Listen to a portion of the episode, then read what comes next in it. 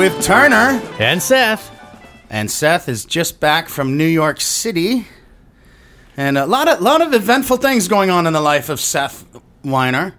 We'll get to that in more detail in the in our outro, but in a nutshell, we already talked about you have your auctioneering. Is it an auctioneering license? Yeah, it is an it is an auctioneer license. Yes. And we're we're actually going to uh, experience that in an event we're going to talk about in a minute. We have, we have the first of our live events we've just announced Inside Out Live. At the City Winery in Atlanta. They will not be. We won't be doing the podcast live yet, but we will be doing a live event from which we'll be culling um, sound for a podcast episode devoted exclusively to each event that we do. And we also will be interviewing a subject uh, live, a live podcast, But let's will. we'll get back to that. And we have John Fishman, who I'm sure a lot of you are excited to hear about that. But here's the deal. Amy, your wife, surprised you with a trip to see, see. Seth was getting ready to see Phish and wasn't sure if he was going to pull it off. He wanted to just see three shows. Phish is doing a legendary run they're calling the Baker's Dozen. It's 13 different nights, each with a different donut theme. It's really historic time for the band because they are 33 years into their career and they're literally doing their defining run, arguably. Yeah. Which how many bands can you say that about? That that deep into their career, you could say the Allmans in 2009, their 40th anniversary, they did a run at the Beacon that might be their greatest. And I know n- no disrespect to Duane Allman, but look at all the different guests and all the songs and how well the band was playing. Who else has a defining run that late in their career? Yeah, yeah. I mean, being being a fan for as many years as I have, and seeing you know well over hundred shows, it it amazes me that that what they're capable of. I mean, they're they're they're hitting moments from all their best moments, and they're building shows around that. And each night is uniquely different. And So- they, and and what band has the ability, you know, for twenty five years to to get inside your head and still be able to fuck with you? But let's before we get on get to that. But here's the thing: Seth and Amy, who I both I, I love both of them, but they they work in close contact, and these two battle quite a bit. So so when they're when they're when great things happen in the relationship, it totally warms my heart. You have no idea; it's euphoric. So, can you tell us how Amy surprised you for your 40th birthday? Yeah, absolutely. So we were in uh, Massachusetts um, for my uh, my well, my wife and I. We adopted our son, so we finalized the adoption. That's why we're on a we were on our tour, um, and so we're we're celebrating the adoption. And all of a sudden, Amy comes out, you know, with everyone with a, with all the family there, and hands me three donuts with birthday candles on it, and uh, one of which she uh, nailed um, the the flavor. But she uh, Which one yeah, was that? cinnamon? See, the, each night has a different uh, theme, different flavor, different theme, and then it impacts the music. Cinnamon only impacted one song, right? Whereas Yeah, Jam Filled yeah. impacted like the entire.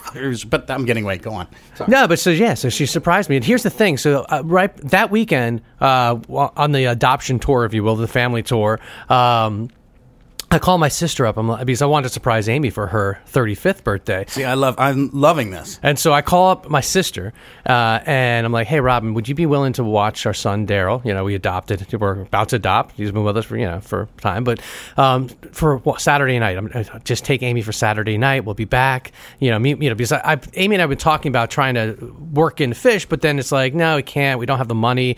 You know, we just we're just adopting our son. We can't do this. We you can't. So it was out of my head. I'm like, then I'm like, no way. I mean, how am I gonna? How are we gonna be in Connecticut and not go? see Phish in New York City. So um, I call my sister. She says she'll watch Daryl for the night, and then I find out that this whole thing was planned like for three months. My my sister's already been planning to watch our son for the you know for the weekend for us. Amy, I love you. I love that. That was so awesome. Seth was so happy, and Seth's been working really hard this summer. There's been some some slaps in the face from the music industry that Seth always seems to get because he's too nice a guy and people are are mean to him. But uh, let's move on from that. Uh, some quick impressions because we are going to do a special Baker's Dozen episode. We're going to stick in next week. Uh, we're, we're going to give you an extra episode. We have a special a special Phish expert guest. But my opinion, it's just amazing how much work they've put into this. And um, one thing, the biggest difference between Phish when they, to me, when they came back in 09 from their most recent hiatus to, to what I've been watching from this run, is that even when they're messy during the composed parts now, it doesn't derail them at all. Yeah, yeah. And with point. regard to Fuego, it actually took on a completely different character and and and informed the jam in a new way. So they're at such a level now where you know still there's some slop here and there, but it's not in 09 or even as recently there was a there was a West Coast Fall tour just a few years ago where they were sloppy and it was sucking away the energy. No, this is this they are on uh, operating on all cylinders and visibly excited to be playing. Particularly Mike, you know I love Mike Gordon. He's my man. It's so awesome seeing him just having such a great time and visibly energized. Would you agree? A hundred percent, and the the conversation that they have with the audience is a long going one, and it's um it's a nonverbal conversation. So you walk in, they, they hand you a donut. How, how who's handing you the donuts? What what? Well, you'd have to get there early to get the donut, Rob. Oh, okay. Uh, you know, the earlier one gets the donut. Well, I don't even like donuts, so you wouldn't be I'd Really, probably- I couldn't tell. I know. Hey, imagine if I did. Um, yeah, what's not, we had uh, our our place that we were staying was literally across the street. You, so we would just at seven fifty walk out of the room and go straight into the garden and right to our seats. I mean, and it- boom! As soon as we touched our seats, eight oh six, the band started. It was perfect. Every As night. you said, you've seen over 100 Phish shows. Is the energy and the anticipation a little bit more?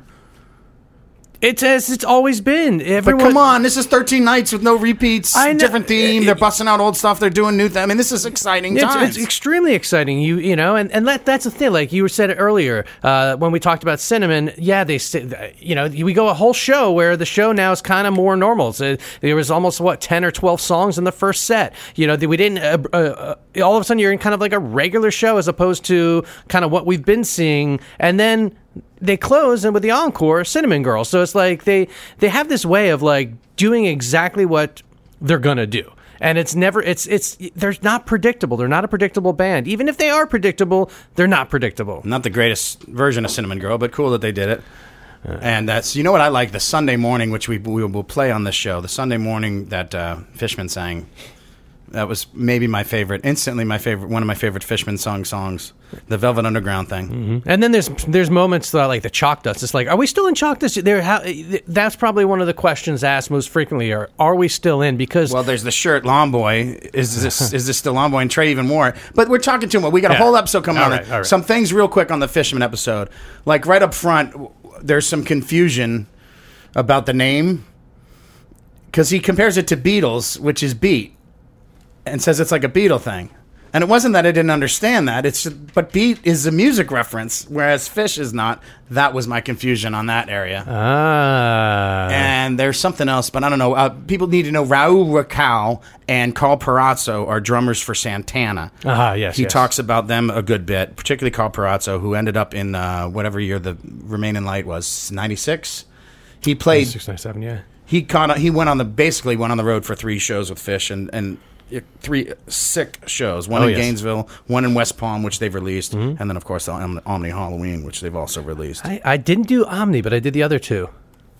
Oof, that Omni was something else. That's bold. To cover Remain in Light is bold.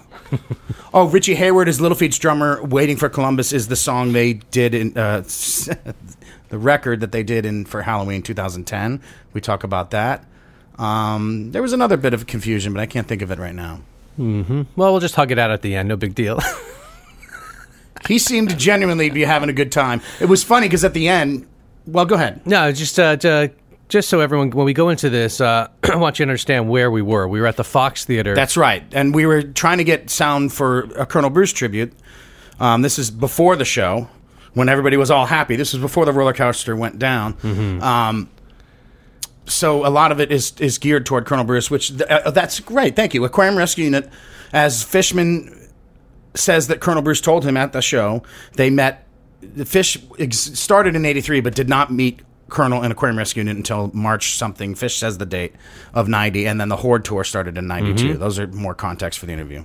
Yep, and and uh, you know, really, we only were sp- we we grabbed Fishman, and he was going to give us about ten to fifteen minutes, and it ended up almost an hour. Yeah. and it's a point where you know uh, the, uh, Matt Wilson, who was producing the show, was running around looking for him. They came up and found him sitting with us, and they were waiting to do a sound check with him. So he had to abruptly jump right out of the room and go, and it was to be continued. So hopefully, we will continue our conversation with the fisherman down the road. And I have a follow up on that. He left his sunglasses. Remember? and you you were doing the main work of. I was mainly staying out of the musician's way because you know it was all these musicians knew each other, all big names. We didn't really want to bother them, but Seth knows a lot of them. Seth was more trying to arrange the interview. I kind of helped you with the JB and whatever, but in general, I was staying out of the way, right? So when he left the sunglasses, it was upon me to go get him back to him. So Rob jumps on stage. No, no, I just went. I went right out through the backstage. I'm walking by Derek Trucks and Warren Haynes, all these people, John Bell. They were all for some. I think they were doing the encore then, so everybody was out there. I just breeze right by him, go right up to Fishman, hand him the sunglasses, and he's like, "Oh, thanks, man." I breeze right back out of there. it was weird. I'm just excuse me, excuse me. Very matter of fact, very business like. Whereas inside, I'm like, what, what? this is like the Hall of Fame. Yeah, so that's uh, that that's where where this interview took place.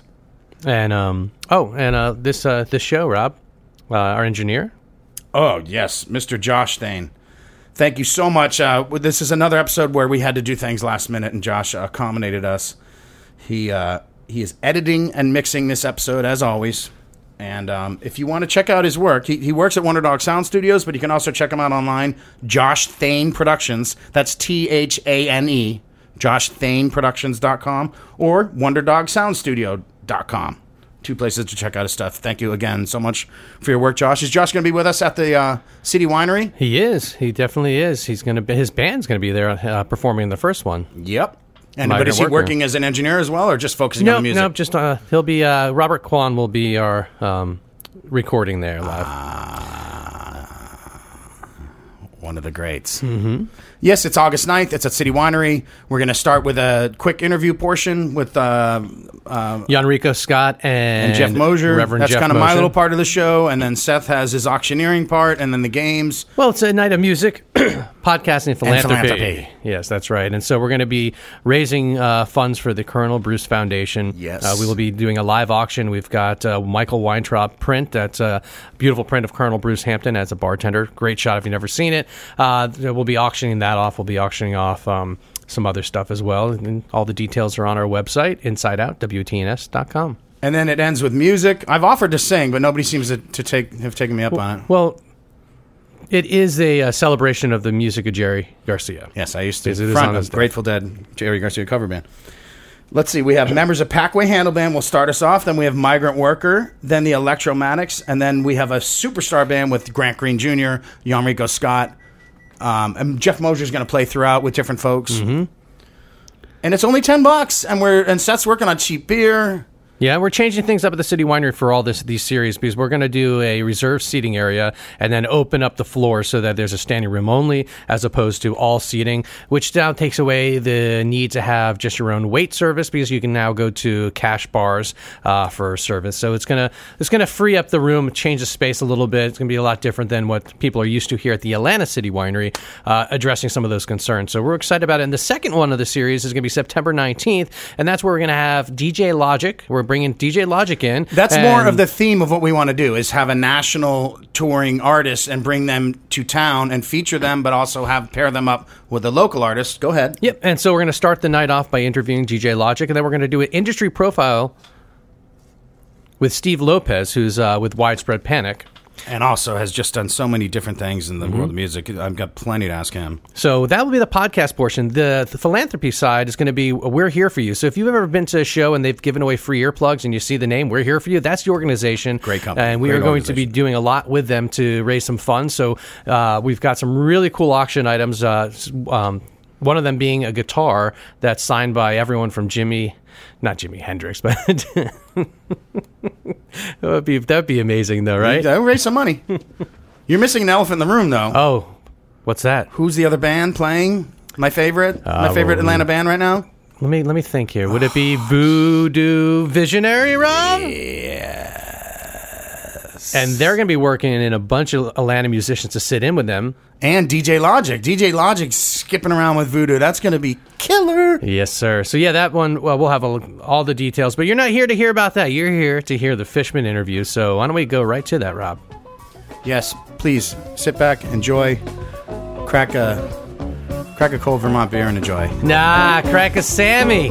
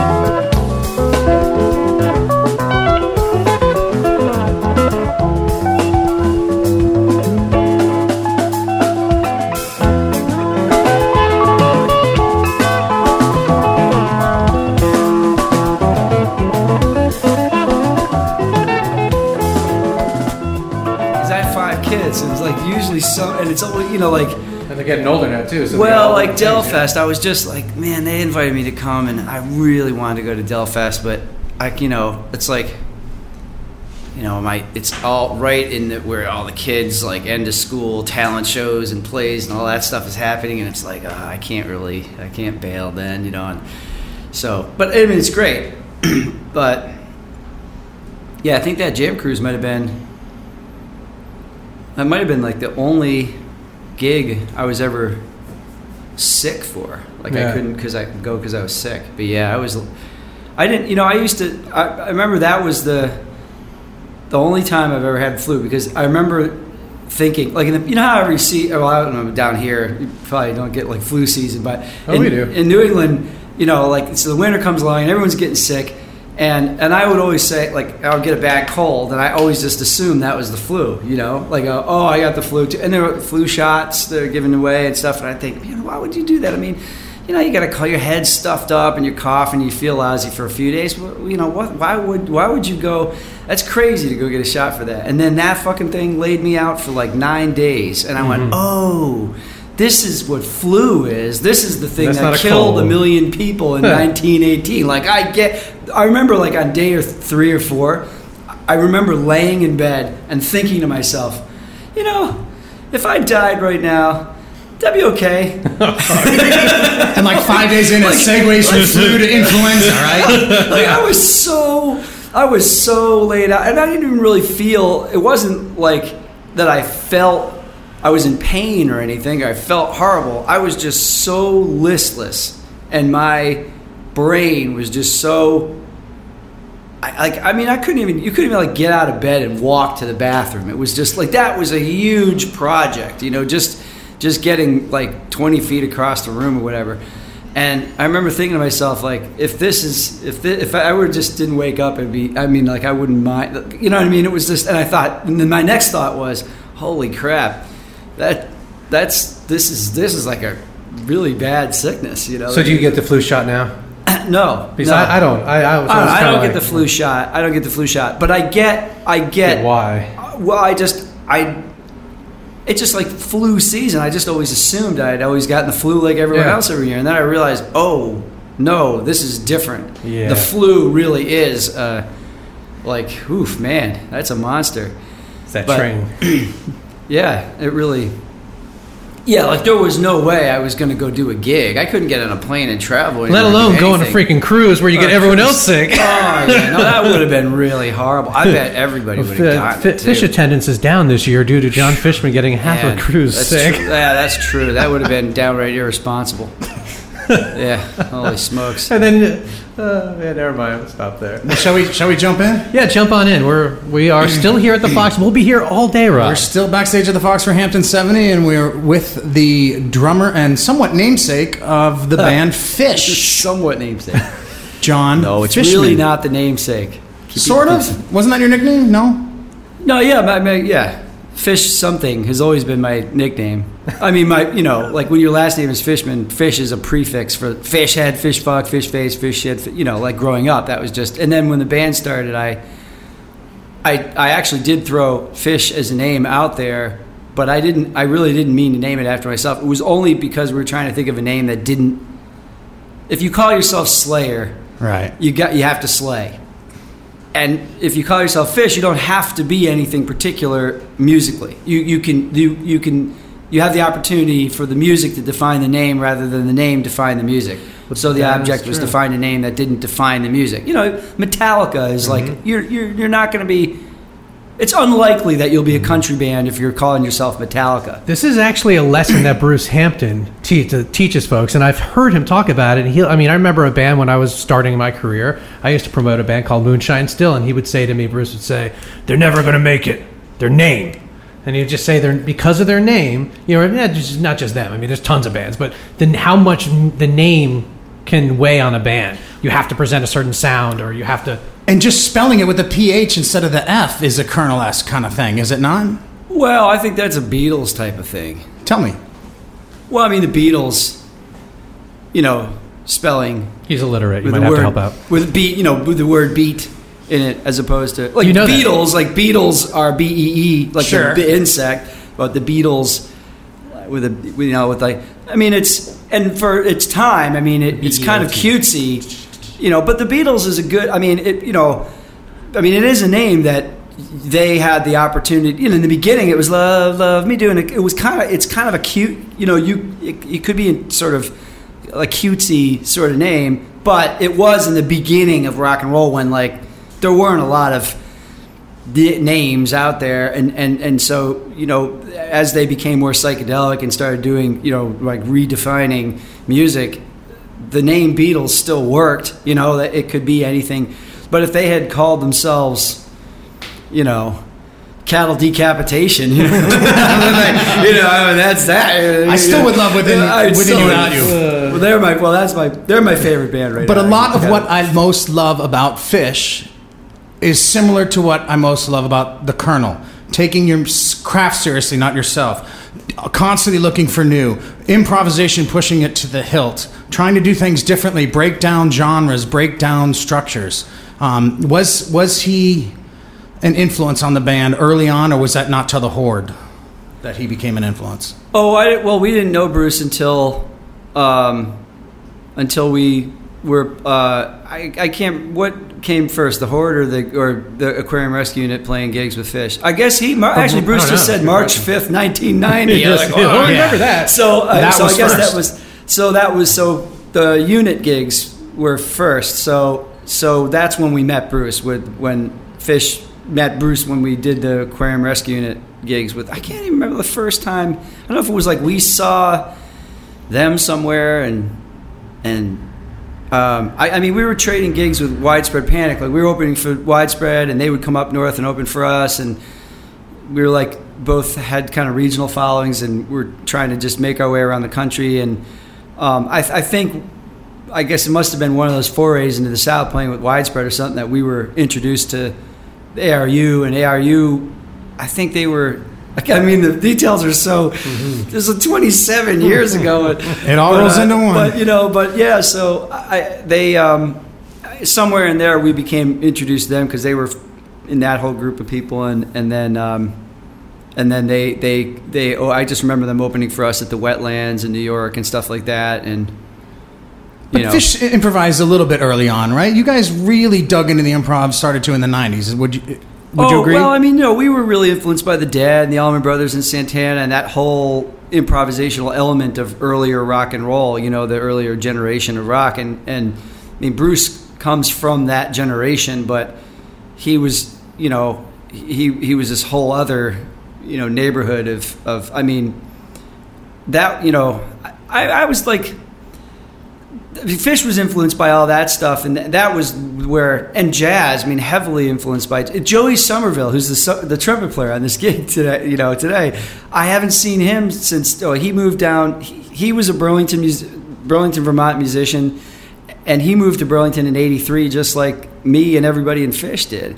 And and um, I remember they, they Joey was part of the best group of the best sort of band in town. There was a sneakers jazz band. They played every Tuesday night in this little tiny bar called Sneakers, and um, we would go like every Tuesday night after rehearsal and go see them. And every once in a while, someone from our band might sit in with them or something like that. But mostly they played jazz standards. There was a guy named James Harvey who was the local kind of writing and arranging genius who great horn arrangements and he ended up in Giant Country Horns, right? yeah, James was on Giant. Was he on Giant? Well, there, and Dave Grippo, who was part of the Giant Country Horns. Ja- Dave and Joey and and James all played, and you know, uh, James was a really good drummer and piano player, but his main thing was was trombone. So those guys all played together all the all the time, and uh, and you know, then when Phish had the Giant Country Horns, we we called on them, and um, I can't remember if Joe was part of the original Gi- Giant Country Horns. He might have moved by then, but at any rate, you know, so th- like I knew Joey for I don't know, fifteen years or something before. Um, and it, what was what was the uh, oh Uh, what was the original question? Let me rewind it. Well, just an improvisation. What did the Oh, colonel? yeah. Did the colonel light the fire a little more that you already were inspired by it? But seeing what ARU did, did that in, at all? Well, I was saying jazz and jazz, and Yeah. Joey being, you know, they, you know, they, they were. He was part of a band that, you know, we we would go and watch jazz every Tuesday night with them, and I listened to a lot of jazz records, and and then there were the the rock bands that were that were hugely influential in terms of improvisation and you know, and that- so that was always I I think Im- improvising was always right from the very beginning was a big part of what we were looking to do, for sure. Well, let's change up the question.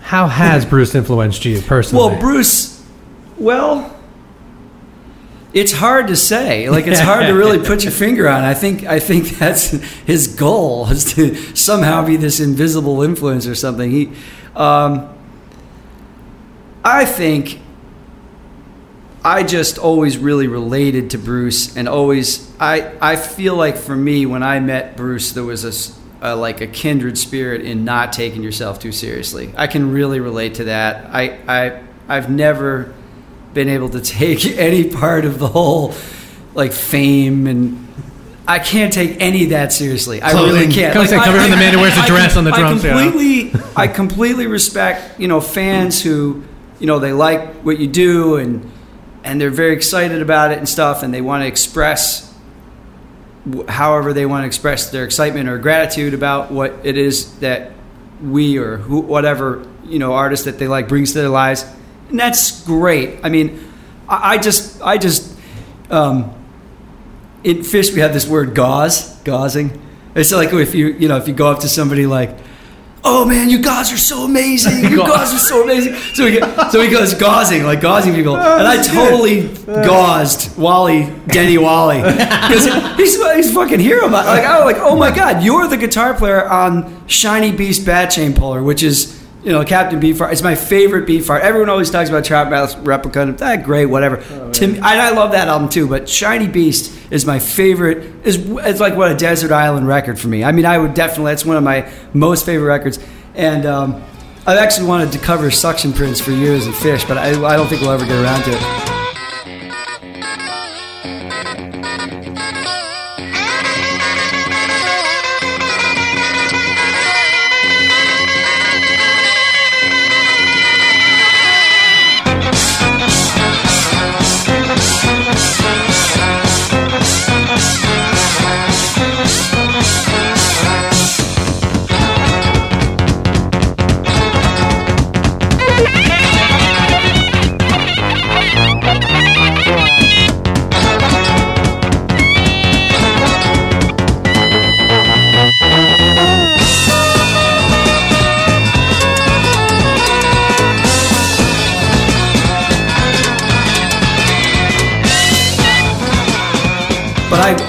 Know, I got to go up and gauze, you know, Denny, and I'm not, you know, I mean, that's the thing. I, I relate to it. I'm, I'm, I found myself on the other side of that fence just as much as I'm like I met Ella Fitzgerald one time, and Oh. she said one sentence to me, and I, I like, I, I'll tell people about that the rest of my life. Ooh, Ella Fitzgerald spoke to me, you know, like I mean, I get that, I get it, right? But. I can't take any of it seriously, like, because I know when I'm, you know, like I know that Oh man, I mean, like you know, I, I, I you know, I got to meet Kurt Vonnegut, I, you know, and I couldn't even, I couldn't even fucking string together sentences, you know, talking to that guy. And it was, and and I, you know, and so I completely get it, but at the same, and I, you know, when I was talking to him, I, I, I fully recognized the fact that he was graciously tolerating my, you know, like gauzing, and and, all, and so and I try to return the favor. Like so, when people are like that to me, I'm, I, I try to be. re- I was an asshole for one year. I in gauzed you. I 1997. gauzed you. What year was that? Actually, 1997. It was my year of acting horribly. I just didn't know how to handle f- any v- measure of fame, and I was really getting pissed about it. And then, and then, and then, I actually met Vonnegut, and Vonnegut was the guy that he was so nice to me and so gracious, and he's like hundreds of times more famous than I'll ever be. And I thought, you know what? If that guy can be as nice to me as he was, I, I better fucking get my shit together here. It here. was 1998 Jazz Fest that I first met you, and I was. I, was think in- I was okay by then. I wasn't well, as much of an I was, asshole. I was, Was in, I, I, was Dick? in, I was in college, and you know, like I mean, you're Phish, you know, so I'm like gauzing, as you'd say, and I go to give you a hug. It's a great word, isn't it? It's so great. I great. go to give you. My bandmates are gonna be mad. I told I gave away the secret. Like, uh, Our podcast has a new word. I had, I had a bowl in my pocket, so I can't. That's how I came to meet you. and then I uh, I went to give you a hug. I'm like, hey, uh, you were just my favorite. I was going to give you a hug. You're Oh, like, yeah, yeah. no, man, personal No, space. yeah, yeah, yeah. Well, Still, my friends fuck with me about that. Twenty No, no, years no, later. that's okay though. No, I, I, I like if I had walked up to try to hug Kurt Vonnegut, he probably would have done the same thing, and that's okay. Like you're allowed personal space, you're allowed to say, eh, you know, that's like your physical space, like you know, and uh, that's that's different. I think that's allowable. You're allowed to say no. Yeah, oh, you're allowed absolutely, to politely absolutely. Say I'm no to people's advances, right? But but you're not. But you're not allowed to be rude or mean or something, you know. Ah, and yeah, I think yeah, that for there was a year where my only rule now, and the only thing I, I still kind of I say no about it. I'm I'm, I'm pretty unapologetic about it. Is when people are waiting outside the hotel.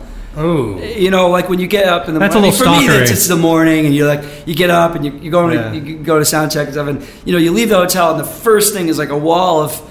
You know, eBay guys with like shit to sign, and they want, and I just beeline it right to the bus, and I go right, and my bandmates all sign the stuff, and they they think I'm a jerk for not doing that, but I but I I kind of like you know I if you're gonna be like waiting out, it's, it's a little stocky. It's a bit invasive. Yeah, But and- waiting and after the gig? Is no, that I mean, if it's no after gigs, I mean, Yeah. I mean, well, we That's like fair. and Phish gigs. It's like we go right to the bus and we leave usually anyway. But if for whatever reason I meet somebody after a gig and they want me to sign stuff, I'm, I'm fine with that. It's like after work and I can have a beer and hang out Mm-hmm. and relax, you know. But before it's like you have your routine and you're kind of trying to, you know, and. and and p- people are fucked up, man. They, they use their kids and stuff. Like there's, Oh. there's there was this one woman for a while, like when we were in the south, that she would like kind of always be there with her her son. Like here's my little boy comes, and I like the first time, of course, you're like, okay, I better Puppy, puppy. And I go right, and then and then he was always there with her. Like after I was like, wait a minute, I've seen this person before, and and after a while, you're like, oh come on, man, Now the that's kid's kind of 20, gross. yeah, I don't know, I, you know, and it, it just ulterior motive stuff like that just i mean i would never i got five kids i would never use any of my kids to Mm-hmm. get to like some famous athlete or something that i want that's come on Well, we're we're talking. anyway but but in bruce you know the amazing thing is you know he's managed to and people love him around here and he's you know he's he just walks that line of just having a, maintaining a level of excellence in, in in his you know his whole intent release and recovery theory you know and it main and an excellence in intent but you know he never is is his uh, you know the the fame part of it and all the other stuff that um, it just you know it just doesn't it, it doesn't take any of it seriously and that that's like kind of why I wear a dress. I mean the dress really represent it's you cannot put that thing on and go out on stage and take yourself seriously. You're, it's over. Is it The here? second I don't have it. No. I only wear it for Phish gigs, but but it's my uniform in Phish. You know, it's like I, I that and for me, you know, I walk out on stage and all the only thing I can possibly be there for is is music and and trying to play the music well because I certainly can't. You know, I'm not gonna look good like Bowie or something. You know what I mean? Like, there's no style to that. It's just like, what is this fucking? You know, like, if you had never seen Phish before and you come to a Phish concert and you see me walk out in a dress, you're already probably a little like, eh. Uh, I, so I, and then I'm already, I put myself. I have to earn it. Like I've got to earn it every single fucking night. I've got to earn it again because you think I'm a dork. Like you're looking up there, like if you've never seen it, you don't know anything about it, right? I mean, you might look at my bandmates and think whatever you think, but you're gonna look at the guy in the dress and go, that guy's in the dress and it's kind of not even like a. It's kind of torn and fucked up, and it doesn't even look good. Like, what? What's the deal here? What did you bring me to, honey? You know what? What did you really? You This- drag, this is who you go to see You drag me out for this, right? Right? And then you know, if we play well, then it's like, oh, well, you know, the guy in the dress is he's a good drummer at least, right? got some chops. You know, And then, and, and then- chops. and then you bring out the vacuum and really confuse He looks like an idiot, but right, right, and then right, and if the vacuum comes out, then it's really, you know, yeah, you're really like, oh, he that, you know, I mean, it's almost like that motherfucker better be able to play the drums, or I am leaving, you know, because this already is so stupid. Is the original dress really in the Rock and Roll Hall of Fame? the, uh, the do- the the hot, Hot dog, dog. Your yeah, but isn't your dress too? I thought there was a real uh, Yeah, maybe. kind of torn up. one. well, if it's the the first one, it might be. I, I don't I don't know. I, don't- I can't remember. I mean, how amazing is that? You'd think I would know. I know, but I don't know. But this little thing you started. I in- think I remember giving it to somebody in a. I thought it was in a club somewhere, like in Ohio, like on someone's wall. I don't know. Well, the club closed and they sold it to the Hall I don't know, Fame. maybe. I but don't do you ever get to smell the roses? This little thing you started in a dorm in Burlington has blown into this big freaking historic thing, Uh, or is it just a blurry? I, you know, I will say, I mean, and, and not in in the least bit arrogant, but I will say that I, I never, I'm, I never doubted. I, I always felt that, like, from what I knew from looking at music and the bands that I liked growing up, I felt like Phish had all the elements that could make a, a great band or make a band. I, so rather than say make a great band, that could make a, a band that that could survive in the world. I mean, because there's a lot of great bands. I, I think when bands, I, I mean, there's so many things that go into ha- having a band be like your vehicle through life, right? I mean, and probably almost the least of it, the simplest square one of that is just like being able to um, have all of the musical elements that are needed. Like you have to have good songwriting, and everyone needs to be able to get around their instrument pretty well, and and and um, you know there has to be good work ethic and a willingness to, you know, um, you know, prior, you know, devote yourself to it and all that. Able to live with each other for. Well, well, no. Well, so what, I mean, uh, just the musical part, right? Just being able to have you know have good songwriting and good musicianship, and and um, you know a willingness to really stick your neck out at least sing. I mean, if you don't have like a David Bowie in your band, like if you you know there's has to be singing. I mean, we, we I think we work really hard at like harmonies and upping that part of our abilities, but you know just and you have to have I mean, you have to have good lyrics at some point along the line. You know, like it, it took us a long time, but we've had good lyrics here and there. I, I mean, I, I don't know. It's or I, there has to be some originality. I guess a willingness to take a chance. But my my point is that at the very least, there has to be uh, the the musical elements there for it to function well musically, right? That that just by itself, right? So you can you could hear Phish and go, well, this is kind of like something I've heard before, but kind of different, and there's something about it I like musically, you know, on, on that. Then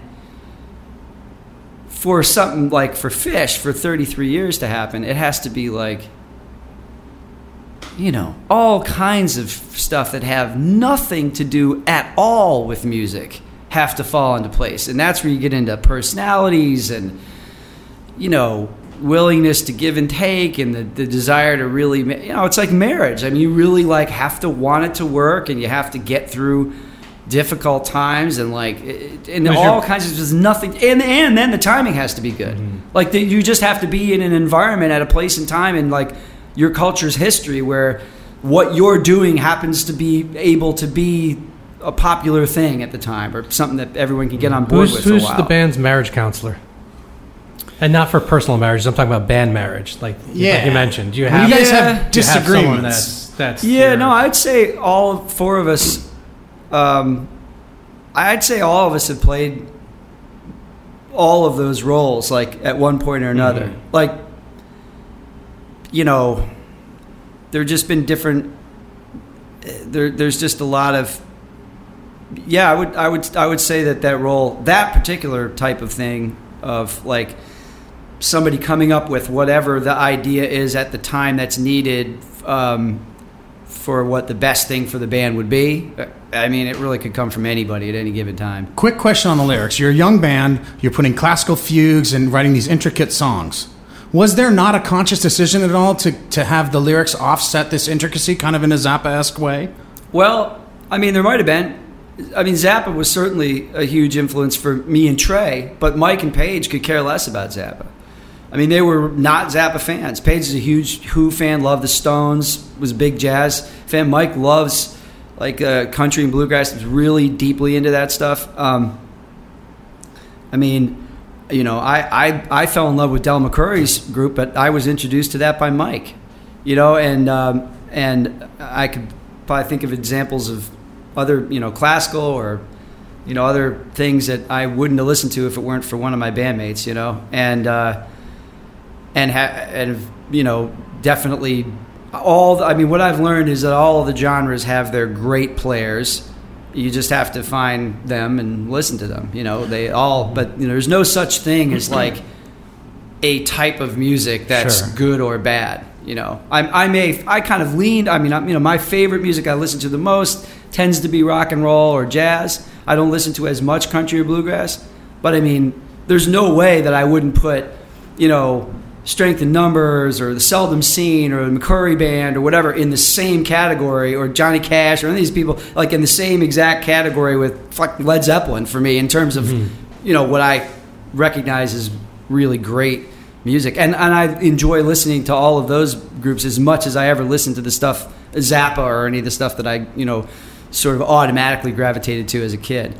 Um, and you know it's it's uh, so I, I mean I think that all of that as as we've all gotten older and and in and, and you know I think all of us are pretty open minded people. Maybe that's a, a, a big key factor in a band being able to function and, and live for a while too. Is um, you know everybody's willing to really hear what the other person really hear what the other person has to offer and The whole is greater than It the sum sounds of to its me like that's a secret of marriage, and not just in, in, in a band marriage, but personal marriage as any well. human relationship, any human right. endeavor. I mean, it's why our government is failing to function now because and no you're one's one to fix listening. that. Well, yeah, we're running for select board. Yeah, Let me ask you this: Uh, You've got to be, on the one hand, proud of some of the intricate drum beats and, and, and, and, and in, in the composed sections of the early Phish. But when you took the second hiatus, that was five yeah, but years. you know what? You should know that There's like,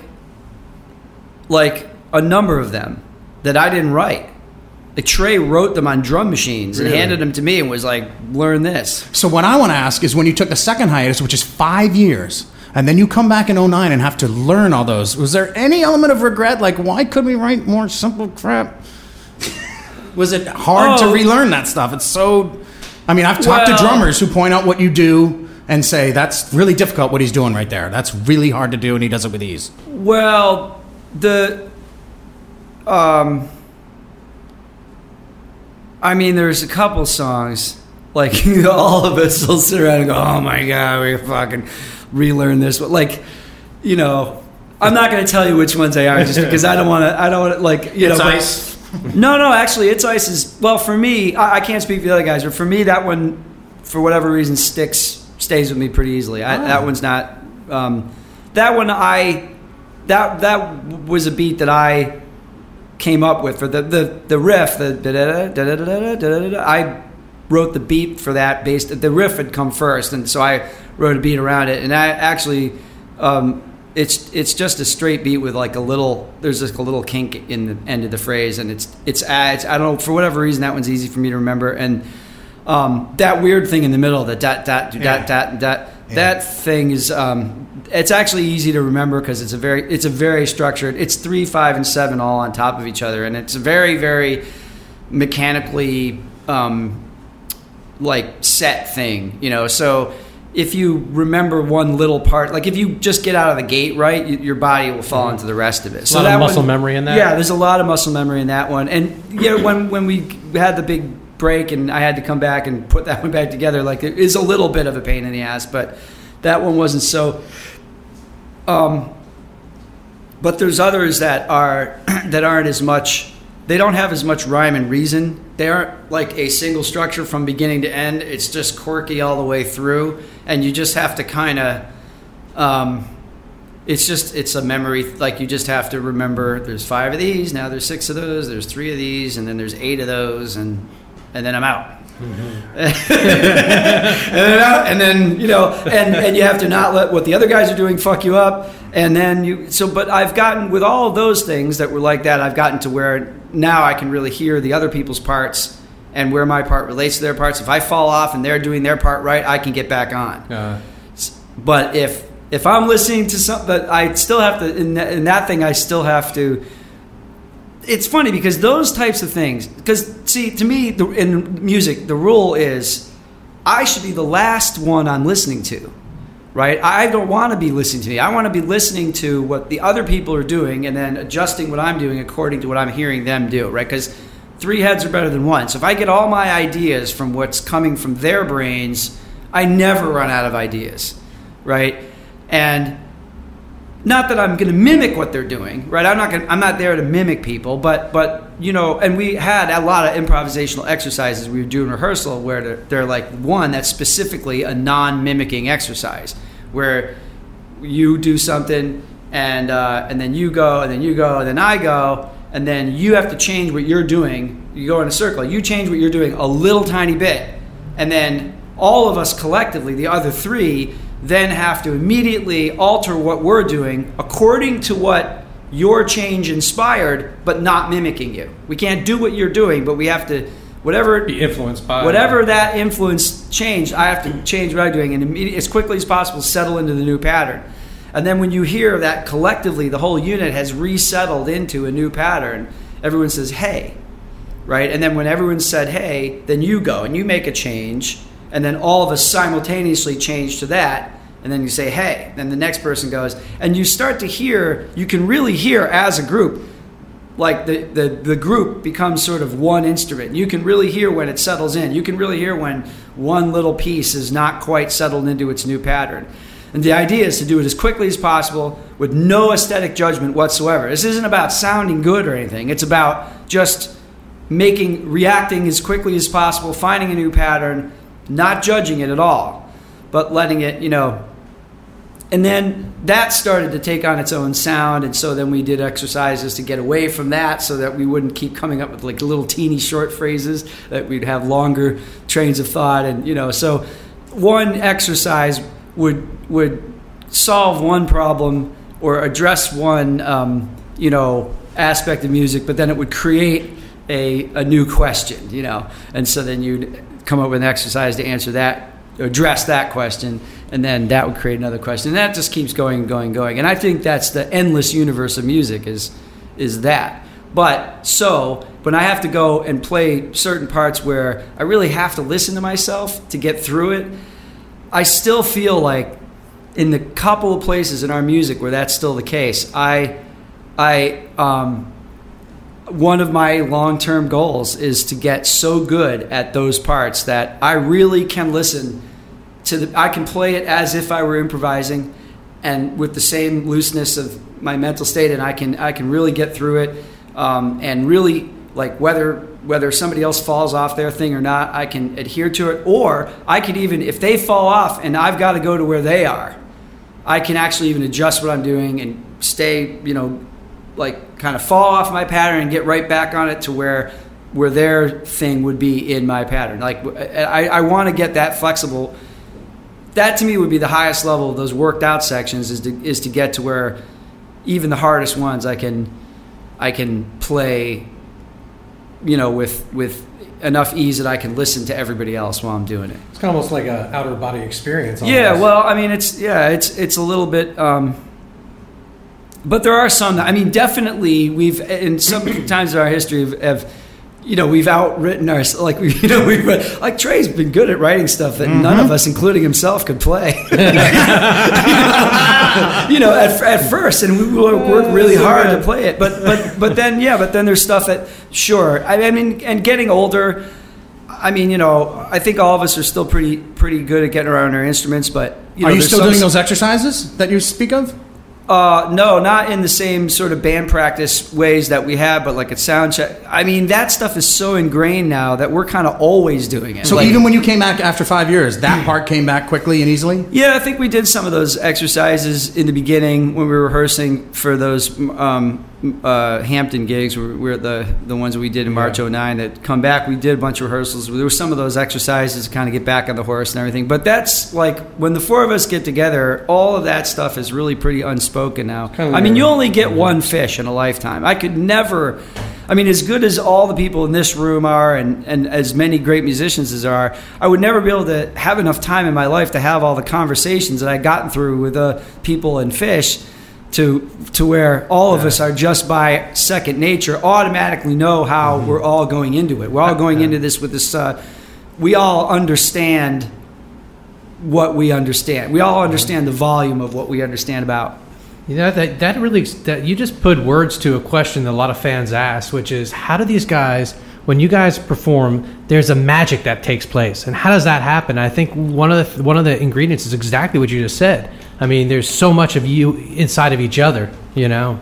Well, a a whole is greater than the sum of its parts, and you know, Phish has been going for 33 years, and there's never been a point where we've stopped kind of developing ideas or how we approach things. Um, I mean, we've never mailed in the gig. You know, it's not like we all go separate Can I speak to that? kinda- The first time I saw you was a place called Molly's in Austin, Massachusetts, and it was pretty empty. And my friend musician John Shane, the first time he saw him was at the Cat's Cradle in Chapel Hill. It was pretty empty too. You guys come out and do a full two set show and throw down anyways. That speaks to what you just said.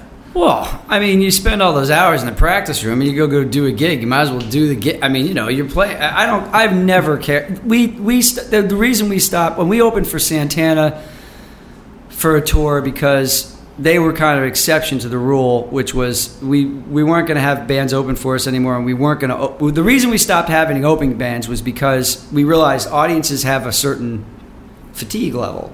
Like you can only hear so much music before your ears start to get tired and stuff like that. So like if you, you know, if the Aquarium Rescue Unit or whoever, I, I mean, as much as I may love them or you know, it's like they're going to go out and play for an hour, hour and fifteen minutes, then you're going to go play for another three, three and a half hours. I mean, it just wipes people out. I think by the we would notice when we had opening bands that by the midway through the second set, the room would just start to clear out. And I don't think it was. I don't. I mean, it may be because we were sucking. I don't know, but I just think it's like a lot. It's a lot to ask of an audience. And if What about music to, festivals though? Well, if you're going to a festival, it's kind of a different thing Uh-huh. because there's all that other stuff going on. There's multiple stages. There's places to go get food and rest and all that kind of stuff. So people kind of pick and choose what they want. But I, I mean, there may be some people that will hang out there for eight hours and just go from stage to stage. But I'm guaranteeing you, they're all 19 fucking years old, and they're and, right and- here. right. It's their fan. right? Me, well, but but you know, and but and and maybe if I'm at a festival, I might do that too. Like I'm just going to catch everybody here. I'm going to. I mean, when I go to the New Orleans Jazz Fest, I certainly did that. I'd spend the whole day at the fairgrounds and go from tent to tent. And when in doubt, I went to the gospel tent, and you know, and and I and I I just. uh and it was great, but that's what you're there for, Yeah. you know. And I think when you go to see, you know, Phish, like I mean, when I would go see the Rolling Stones, and they always have like two or three opening acts. Everybody in that stadium doesn't give a fuck about the opening act. They Right. just want to see the Stones for Christ's sake. I get it. They're the Stones, and you're going to sit there till the end of the world to watch them. But for the most part, I got to say, the three times I went to see the Stones, it was a fairly miserable experience because by the time the Stones came on, I was already like tired and hungry and hot, and f- I'd been there for like five hours. You know what I mean? It was like, uh, Jagger's prancing all over the place. Oh, you know, but I mean, it's still, but it's not. Uh, you know, if you're going to see a band, you're usually going to see that band, and the other bands you're psyched to see maybe too. But anyway, that's why we stopped having openers. We were just stage pigs, and we just decided we just want to just play the whole gig ourselves. And then and then we stopped opening for bands because we realized we'd rather play for five people that are there to see us than for five thousand that are there to see somebody else. You know. Uh-huh. And the one exception we made was Santana at that point because we just felt like what they do is really compatible with what we were doing. That their audience actually probably would like us. It's not like. Hendrix opening for the Monkees. It wasn't that you, know wanted I the percussion player for a tour that you decided to open. No, but for. they had you sat in a bunch with them, right? Well, well, I mean, Carlos is the most gracious host as a you know headlining band that you could ever encounter. I mean, the guy almost made us sit in with him every night. I mean, Oh, we, but it was all four of us too would sit in with their band for like three songs every night. I'd Did you say anything or just go? No, it was a. I, I think it was like the certain. You know, he played pretty much the same show every night, except for like there would be two or three songs that would kind of be different. But there was always like the sort of the middle part of the show. He'd bring us out, and it was like I can't remember which songs, but it was like Oye Como Va, or you know some ones that you'd be really familiar with, and and there'd be like there was a drum section and you know I'd be sitting there I'd be standing there with Karl Perazzo and Ro I mean talk about being out of your Jesus Christ. I mean I, I just I, I love those guys but I, I was really it was intimidated. I And believe- Karl Perazzo and Raul Rekow are like, and I'm standing between them with like a cowbell or something, and, and, and, and you know, and Karl's going, "Here's your pattern, man. You know, this is what you play." And I would just play that and try to learn the different. Man, I had this one moment. I Raul uh, Karl. So I, I was, uh, you know, the Yamar, the song Yamar. It's just like a little calypso beat. I play it's like left-handed and a little kick drum pattern and snare pattern, and it's it's a pretty it's a pretty standard calypso groove. And um, I was playing that, and it, it was it was Karl came into the rehearsal room and he saw me playing. He goes, "Oh man!" He goes, "Let me show you the Aruba 6.8. This is cool. You like it? It's very similar to that." So he sits down at the kit he, he plays it. And I, I kind of grasp it, but I I'm not you know like I kind of need to sit with something and really work my way through it. I, I can't. I'm not really good at just like by ear hearing like some really syncopated thing really quickly and just picking up what I mean, I'm not as much as you think I would be. I'm not, and so I, I and so a lot of times I transpose like I'll, I'll transcribe stuff. I'll write it out and look at how everything lines up and go, oh, okay, yeah, and really like crawl through it to, to where I can get you know play it you know um, well. And uh, so Karl says, oh, let me show you the Aruba 6.8. So he does it, and and I sit down at the kit and I kind of get it, and then he goes, no, no, it's this, and shows me, and I kind of get to where I can roughly do it, right?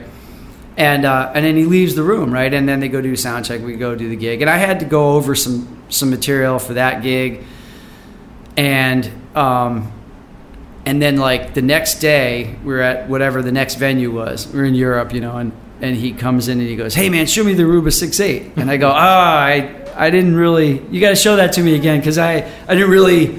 internalize it and I didn't get to work on it after you left the room because I had to do you know Phish rehearsal stuff and he just looks at me, his head just drops, and he just like shakes his head and, and turns around and he walks out. Ooh. I was like, no, come back, come back. And I swear to God, ever since then, I've always like had this fantasy that I would go like out to Los Angeles for like a month and rent a rehearsal room and have Karl Perazzo kick my ass for like a month. Just have him come every day and show me like an Aruba 6.8 like one groove, and then I would learn that groove, and I'd sit there all day and learn that groove, and then I'd show it to him the next day, and they'd show me like a new beat, and I would like do this for like a month. You know, Oh, that's yeah. I've never gotten to do that, but I've always thought I'm gonna call Karl one day, and I'm gonna ask him if he'll, you know, and because and and but for the rest of that tour, I I like I watched everything he did and tried to learn as much as I could, and you know, but I, but. That, so that was like an incredibly great music lesson. I watched their whole show every night too. It was amazing. I used to think, oh, I'm not going to end up watching their whole show because it's like almost the same songs every night. And then every fucking night I would end up watching the whole thing, and then we would have to go on like you know, like before. The the worst was we get back to the United States and, and then Carlos calls us and says, "Hey, I'm not. My ticket sales are down in the Northeast United States. You guys are doing real well there. Could could I open for you?" Whoa. and I think that they actually opened for. I think it's like some nightmare that may or may not have occurred in my head. But like, I kind of remember them opening for Phish in the Northeast, and every night thinking, "Our career is over." Like, that's like, this, like that's like you know this army of like great musicians getting on stage. I mean, Titan is from a drummer's perspective. It's like. Uh-huh. I know, but I don't know. We've survived those things, I, you know. So Well, correct me if I'm wrong. Carl's the only percussionist you brought on the road, starting here at the Omni in '95 at, Halloween, and then you went down and did a couple in Florida. Yeah. Have you well, ever? He, I think he was just in Florida. I think he just. I, I think he just sat in with us there. He was just visiting or something. but sure, three but- gigs in a row though. That's the only time you've ever done that. Well, was Florida, it so? it was, so uh, maybe West it was. Palm Maybe that was planned ahead of time. Yeah, it was Atlanta. Yeah. Well, well, we had that. We had him for um, Remain in Light because there's so many parts on Remain. There's so many vocal and percussion parts that you you just couldn't. I mean, every I had that was actually the first album that I sang anything. I, that's the first time I did any vocals, background or otherwise. I think like in. I mean, there may be some. well, Revolution number nine.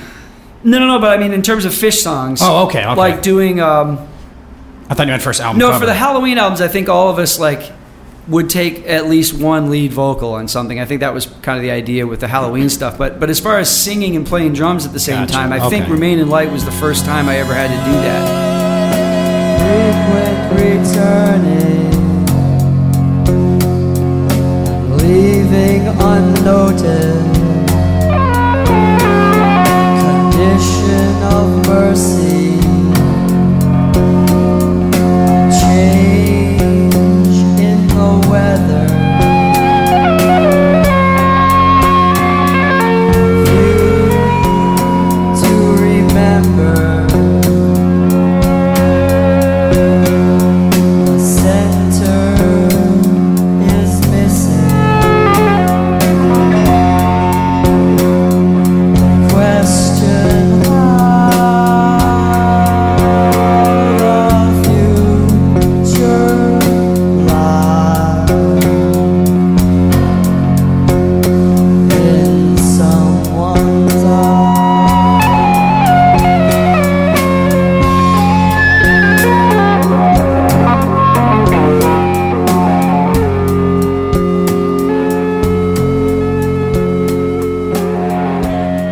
because I remember when I was learning it thinking, oh, I'm not going to be able to, like, I don't know how to sing and play at the same time. And then Remain in Light was like the perfect album to learn that with because the drum beats are all real, um, pretty consistent.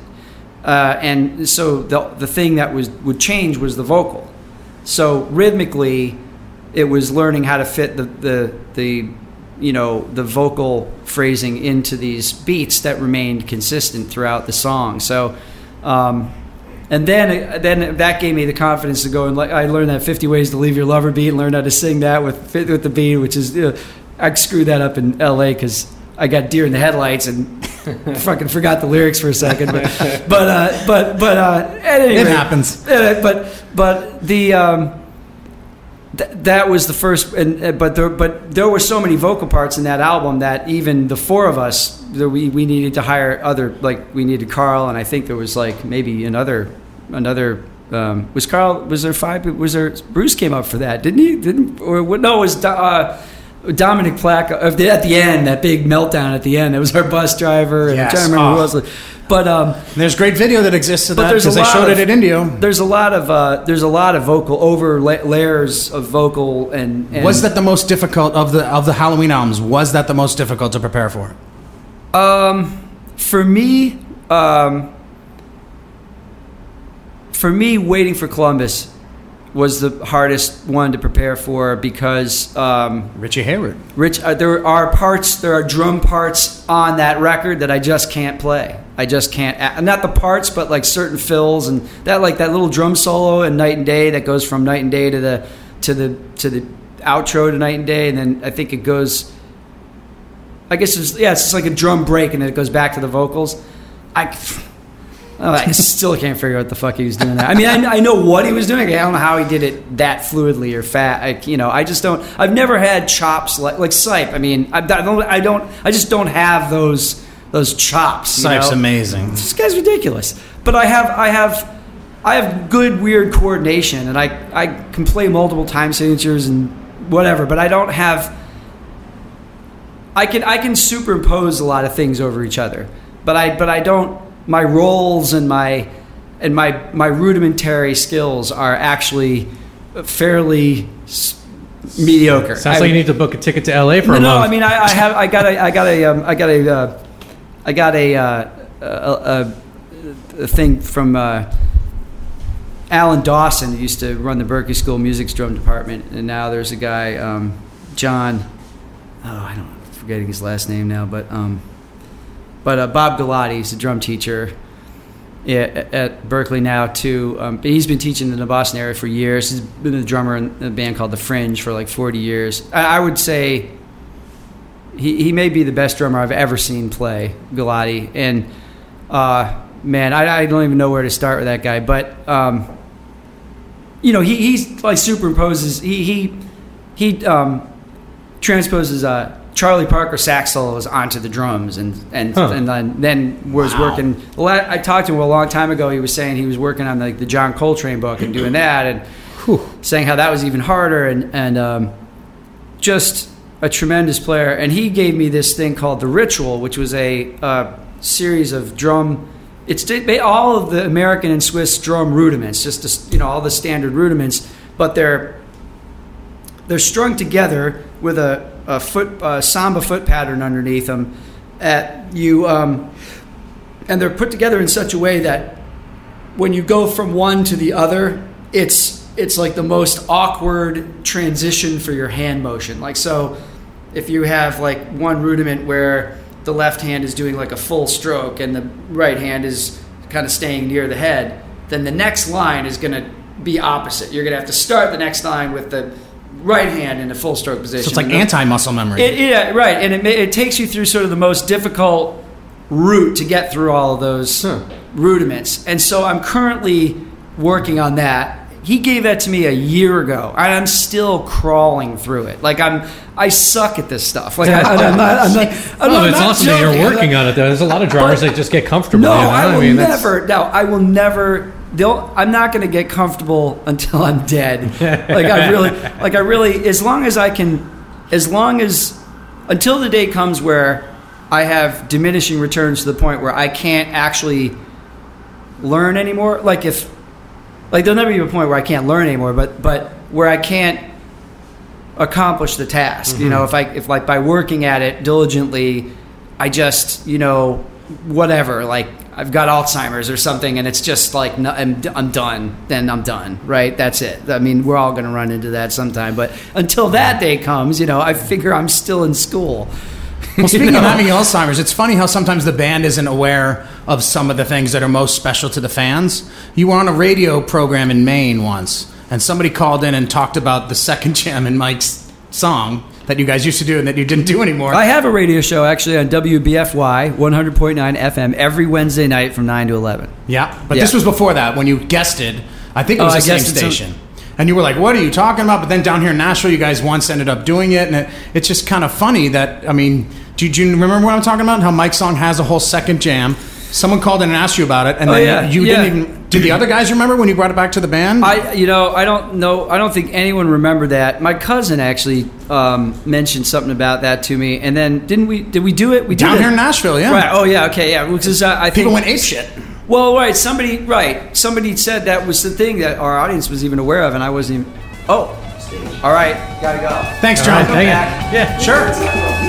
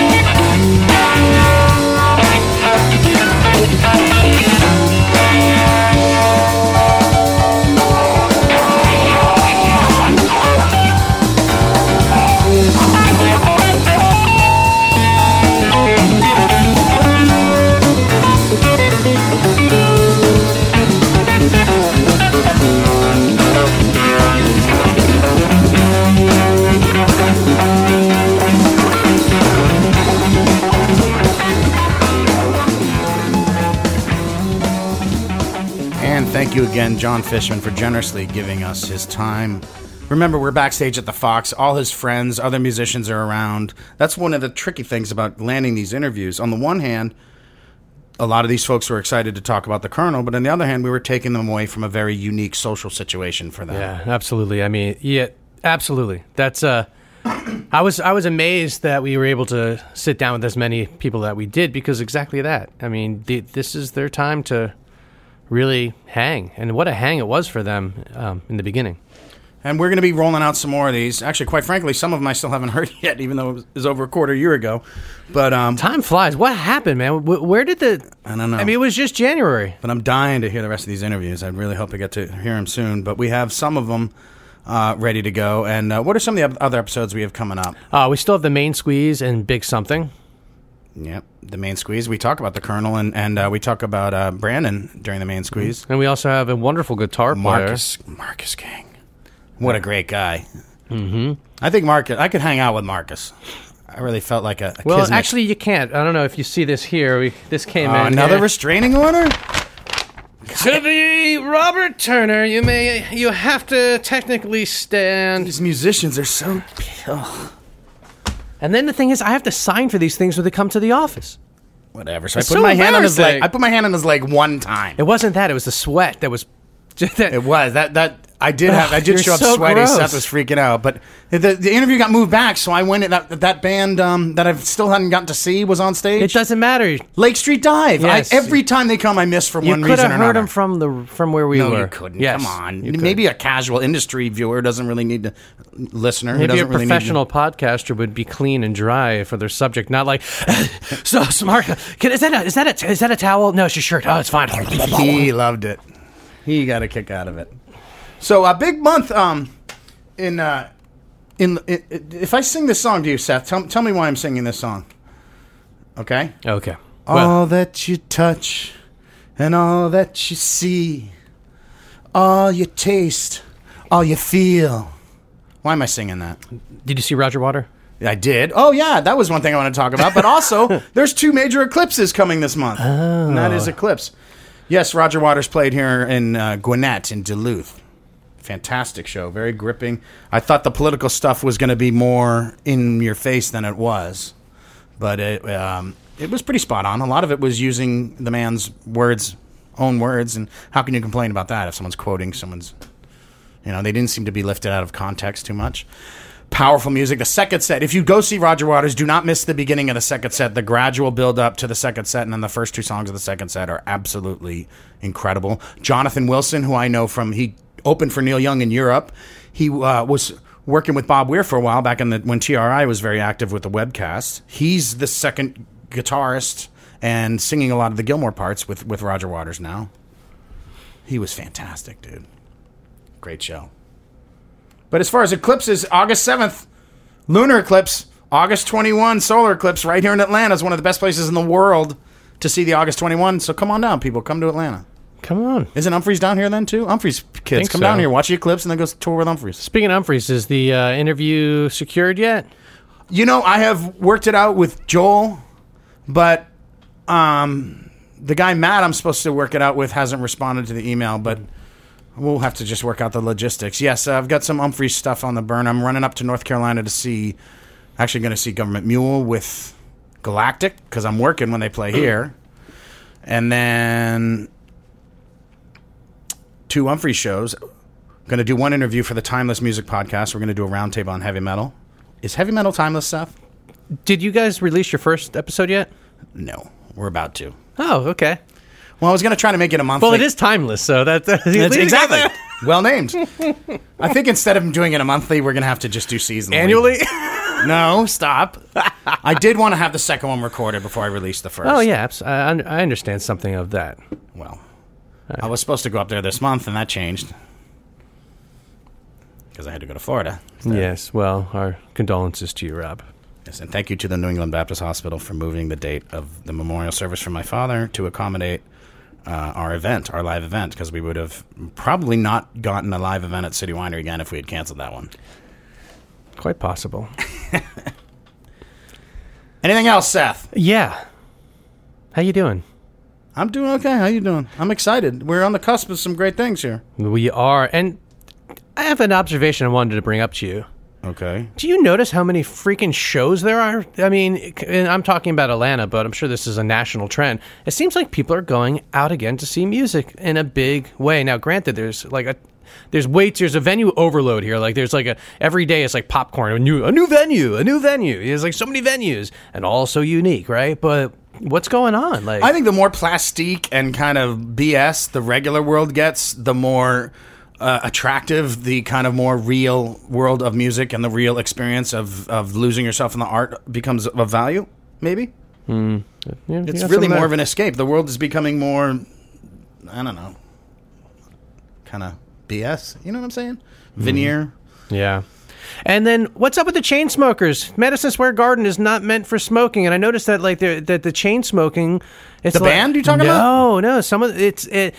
I, I thought I thought e-cigarettes were on the rise, but uh, all of a sudden, maybe it's just where I was sitting. But you know, this one one of the nights, I got I got like in a smoke cloud. Now I, I don't mind certain types of smoke clouds, but the c- cigarette ones kind of get me after a while. I try to be. I try to be. it's like that in talking. I try to focus. Talking's the worst thing. I don't need the the smoke doesn't bother me.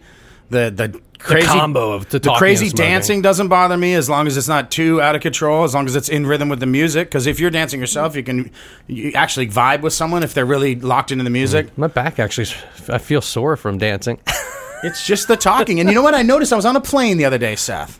Uh-huh. And there were kids crying their eyes out and being really loud, and everybody around was bothered. And I'm sitting there thinking to myself, Oh, there must be Seth's this kid. isn't really this isn't really bothering me you know it's talking at shows Yeah. that's what gets me especially when they're when the bands are playing quietly how was the garden Well, th- th- they got kind of quiet there a couple They're- times they're- so like uh, in the beginning, every, it's such a social thing, right? So like I remember like uh, the the last night that I went, which was Sunday night, um, I got one of the little uh, fortune cookie size. Uh, um, notes that had a little donut on it. It's like, "Do not talk during this set" or something. Oh, like that. beautiful. So, so I had it in my pocket to give away, and I was ready to give it away. First song, the, the chatter behind me was like kind of like.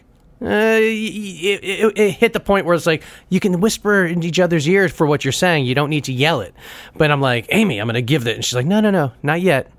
Hold it. You know, because you don't want to be a dick on the first song. And, I, and so I want to wait. See so- who's a real habitual yeah. yacker. And they stopped. They definitely stopped. Nice. Whereas the night before, they were kept yapping, and then they would stop yapping, and they would turn to like they would. Uh, the, Amy was right next to this group, and they would um they were the t- they would sing like the the parts of the song saying now like "Nya, nya, nya, nya, nya, nya, nya, nya." it's just like they look, look turn to her and start like na naing the uh the riff. See, I would think at this run it'd be easy. Any any song they play, you can just say, "Hey, look, they're not going to do this song again Uh-huh. for the rest of this run. Could you shut up and listen to it?" you could. Can I give a shout out to Reagan? It is her birthday. Oh. Reagan plus twelve. Uh, she has her own section at the show tonight, and uh, I'm Is sure. this section one twelve? I think she'll get she'll get a shout out here. That's one of my predictions. Reagan will get a shout out from the stage tonight. Here's my other prediction, Seth, because uh, the, you know I love Scott Bernstein. You do. and he did an article that uh, 10 things phish should do for the summer tour and they've done nine of them and one remains and also billy joel had the previous record of a 12 night run and there was a, a hilarious but fallacious story about billy joel saying something about phish a couple of years ago Yeah, yeah, yeah. I, I ran with it it was great fodder for comedy but in the reality was that he didn't say it it was fantasy tour you Oh, really? stuff. He really didn't say No. it. Is that a fact? that's the, that's the power of the fantasy tour Oh, wow. they create truths kind of like the That's- donald trump of the internet the fantasy tour Well, it is Uh, a fantasy. So here's my prediction. Uh-huh, go the for it. final night, Billy Joel as a guest. It's possible. I, I like it. I, I uh, Only the good do 13 shows without repeats. Dur, dur, dur. Only the good do 13 shows without repeats. Again, I, I this is I still understand how a band like this can still get in my fucking head, and I know I'm not the only one. I talked to I saw like high school friends of mine, you know, people from you know 20, 25 years that we've been seeing Phish together. Here's my thought. You, you know, I'm, I'm critical of them at times. You're extremely critical. And critical of the fan base at times. But uh, the over celebrating stuff, recent stuff. But what they're doing right now at Madison Square Garden is truly amazing and historic and so impressive to me. I, I'm, I'm, I'm loving this. And, and you know what? Deadheads, this is something the Grateful Dead never, ever, ever would have been able to do. And I love them. They're my favorite. But you got to respect Phish. 13 nights without a repeat. That's just insane, and, and and and the covers that they're breaking out, they're, they're doing really good stuff. They're the jams great. are, are they're listening to each other really well. This is this is great Yeah. stuff. This is great stuff. They're at their best, and they're they're at their best. There's no doubt about it. I, I don't know how I'm going to go the rest of the week without uh, coughing up for a couch tour. By the last two, uh, well, no, I have to work. I'm not. The ones I was going to watch would have been this week. I have Mm. to. I have to. Yeah, I can't watch any of them live. They're expensive, anyways. Though. They're they do a great expensive. job with it. But if I if I paid for every webcast that I would want to watch of every band, I would be broke. So I can't. And you want want me to review your webcast? You know, email us insideoutwtns at gmail.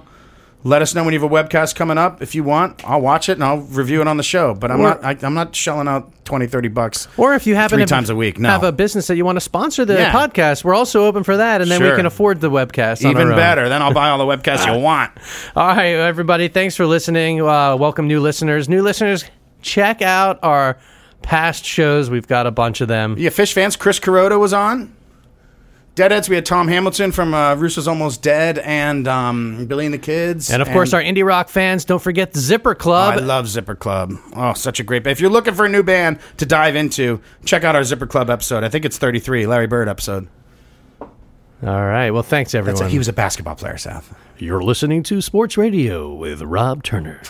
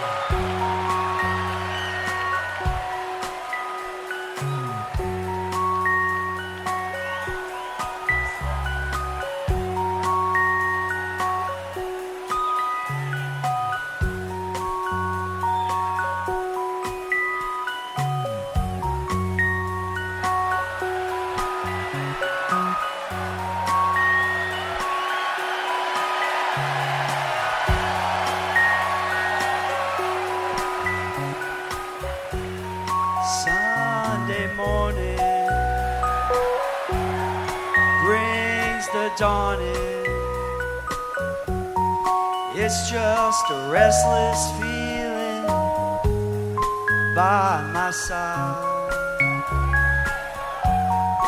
Early dawning, Sunday morning. It's just the wasted years so close behind. Watch out, the world's behind. There's always someone around you who will call. It's nothing at all. Sunday morning, and I'm falling. I've got a feeling I don't want to know.